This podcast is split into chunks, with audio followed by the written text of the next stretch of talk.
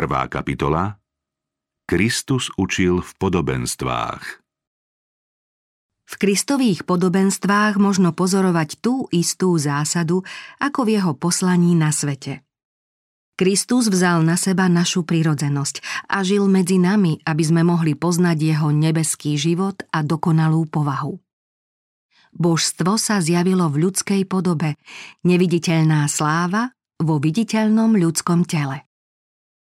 Ľudia sa mohli o dosiaľ nepoznanom poučiť prostredníctvom známych skutočností. Boh im objasňoval nebeské pravdy pomocou pozemských vecí a sám sa im zjavil v podobe človeka. Rovnako to bolo aj v Kristovom učení. Neznáme skutočnosti znázorňoval tým, čo ľudia poznali a Božie veci prispôsoboval chápaniu poslucháčov pomocou toho, čo im bolo dobre známe.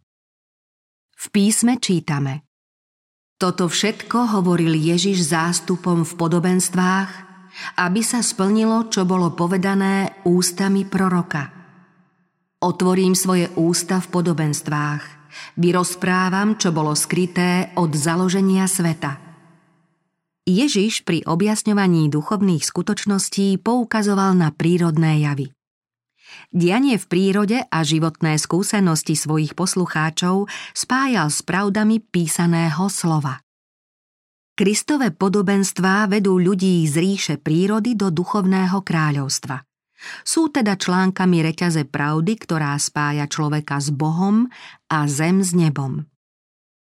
Keď Kristus poučal svojich poslucháčov o skutočnostiach v prírode, hovoril vlastne o tom, čo sám ako Boží syn stvoril a obdaril rozmanitými vlastnosťami.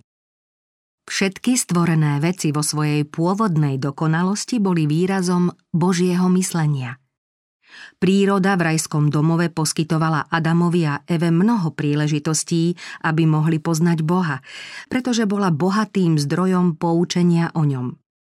Božia múdrosť im oslovovala zrak a prenikala do srdc, pretože sa s tvorcom stretávali prostredníctvom stvorenia.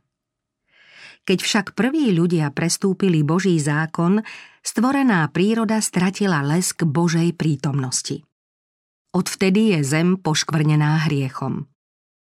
No v prírode aj napriek tomu zostalo mnoho krásy. Boh teda môže ďalej poučať ľudí pomocou príkladov a javov z prírody. Správne pochopená príroda nám neprestajne rozpráva o sláve svojho stvoriteľa. To všetko bolo však začia z Ježiša Krista takmer zabudnuté. Ľudia bezmála prestali poznávať Boha z jeho diela – ich hriešnosť akoby zastrela tvár stvorenia závojom smrti. Príroda prestala zjavovať Boha a dosiaľ ho skôr zakrýva.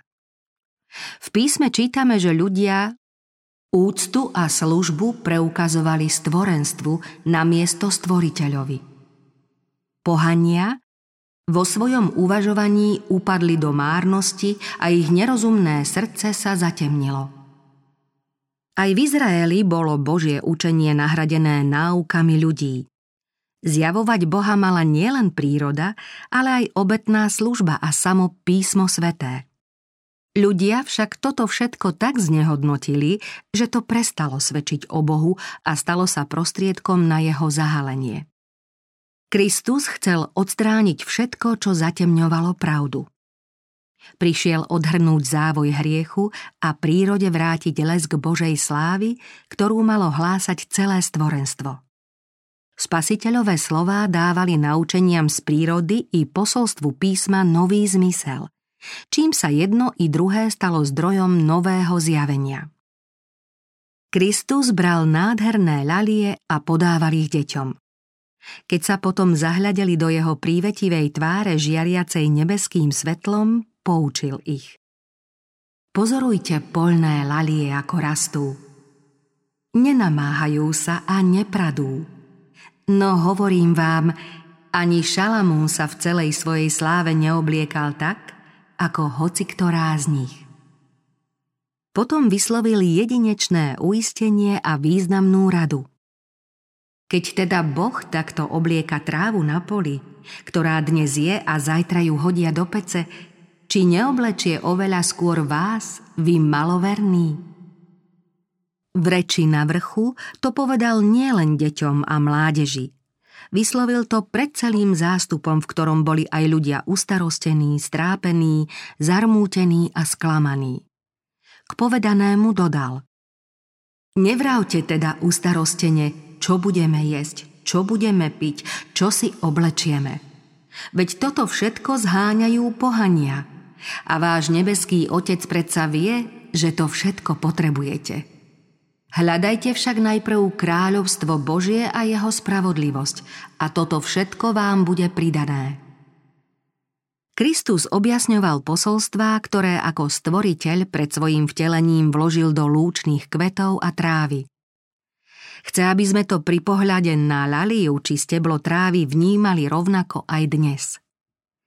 Jeho slová sú zasľúbenia, ktoré v nás majú posilniť dôveru v Boha. Ježišovo chápanie pravdy bolo také rozsiahle a obsah jeho učenia taký obšírny, že na znázornenie tejto pravdy mohol poukázať na ktorýkoľvek jav v prírode. Z toho, čo ľudia poznali z každodenného života a z prírodných javov, čerpal duchovné poučenia a tak sa príroda dostala do jeho podobenstiev. Na začiatku svojho pozemského pôsobenia oslovoval Kristus svojich poslucháčov jednoduchou rečou. To preto, aby pravdy so spásonosnou múdrosťou mohli pochopiť všetci. V mnohých srdciach sa však spasiteľná pravda neujala a čoskoro sa z nich vytratila. Kristus povedal V podobenstvách im hovorím preto, že pozerajú, ale nevidia – a počúvajú, ale nepočujú a ani nechápu. Ušami ťažko počujú a oči si zažmúrili. Ježiš chcel v ľuďoch podnietiť záujem, prebudiť ľahostajných a do srdc im vštepiť pravdu. Ľudia boli vtedy zvyknutí na preslovy vo forme podobenstiev. Prebúdzalo to pozornosť nielen Židov, ale aj poslucháčov z iných národov.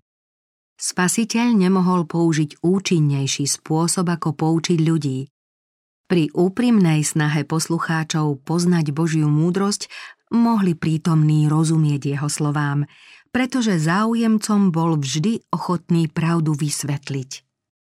Kristus však musel zvestovať aj také pravdy, ktoré ľud nebol pripravený ani prijať, ani pochopiť.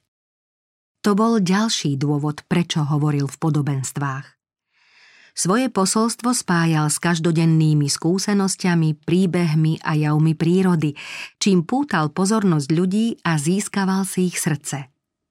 Keď neskôr pozorovali veci a výjavy, ktorými Kristus znázorňoval svoje posolstvo, pripomenuli si slová nebeského učiteľa.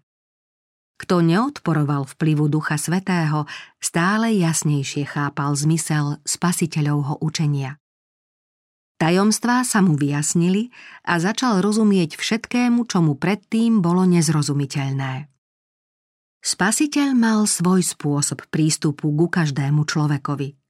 Mnohými prirovnaniami objasňoval pravdu z rozmanitých hľadísk preto, aby oslovil rôznych poslucháčov. Ich pozornosť upútaval výjavmi z každodenného života – Nikto z prítomných nemohol mať dojem, že ho spasiteľ prehliadol alebo na ňo zabudol. Aj tí najbezvýznamnejší a najhriešnejší ľudia cítili z jeho slov súcit a lásku. Kristus učil v podobenstvách ešte z iného dôvodu. V zhromaždenom zástupe boli aj kňazi, učitelia, zákonníci, starší, herodiáni i ďalší príslušníci vládnucej triedy. Boli to milovníci sveta, fanatickí a ctibažní horlivci, ktorým šlo predovšetkým o to, aby mohli Krista z niečoho obviniť. Ich vyzvedači sledovali každý jeho krok. Zdalo sa, že priťahuje k sebe všetok ľud, museli teda hľadať nejaký dôvod, aby ho mohli odsúdiť a navždy umlčať. Spasiteľ poznal ich zmýšľanie a zámery a preto pravdu zvestoval tak, aby nenašli zámienku na obžalobu pred veľradou. Pokritectvo a zločiny ľudí vo vysokom postavení karhal práve podobenstvami. Aj tvrdšie výčitky vyjadroval obraznou rečou. Keby obviňoval priamo, nepriatelia by ho prestali počúvať a ďalšie pôsobenie by mu bezodkladne znemožnili. Svoj zámer dosiahol tým, že v podobenstve odhalil všetky bludy, pričom špehom neposkytol ani najmenšiu zámienku. Úprimní ľudia mali však z jeho posolstva žiaduci úžitok. Božiu milosť a nekonečnú múdrosť objasňoval na základe stvorených vecí. O Bohu poučal ľudí pomocou príkladov z prírody a životných skúseností. Jeho neviditeľná skutočnosť, jeho väčná moc a božskosť sa od stvorenia sveta uvažovaním poznáva zo stvorených vecí. Práve pomocou podobenstiev naznačoval Kristus podstatu vyššieho vzdelania. Takto mohol ľuďom oznámiť aj tie najhlbšie pravdy a vysvetliť tajomstvá, čo by si vyžiadalo mnoho úporného štúdia a namáhavej práce. Mohol podať určité námety na dôkladný prieskum a uvažovanie do konca dejín. On to však neurobil. Nevyslovil nič, čo by uspokojovalo ľudskú zvedavosť alebo ctibažnosť a umožňovalo dosiahnuť svetskú slávu. Celým svojim učením viedol poslucháčov k poznaniu väčšnej múdrosti. Nenabádal ich zaoberať sa ľudskými teóriami o Bohu, jeho slove a diele. Učil ľudí poznávať Boha v jeho skutkoch a v jeho slove. Neponúkal nejaké bezduché teórie, ale iba to, čo pomáha rozvíjať povahu, čo posilňuje schopnosť človeka pri poznávaní Boha a konaní dobra. S ľuďmi sa zhováral o pravdách týkajúcich sa spôsobu pozemského života a siahajúcich do väčšnosti.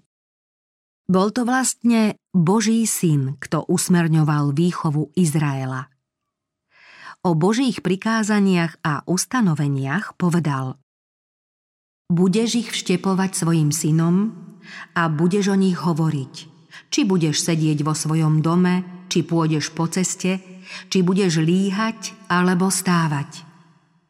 Priviažeš si ich na ruku ako znamenie a budeš ich mať ako pripomienku na čele medzi očami. Napíšeš ich na dveraje svojho domu a na svoje brány – Kristus dal svojim učením príklad, ako majú ľudia zachovávať Božie prikázania a ako môže vyniknúť krása a jedinečnosť zákonov a zásad Božieho kráľovstva.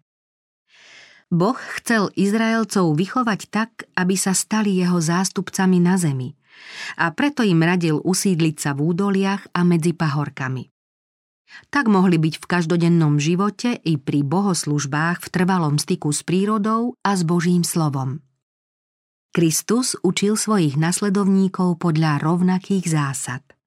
Na brehu jazera, na horskom úbočí, na poliach a v hájoch.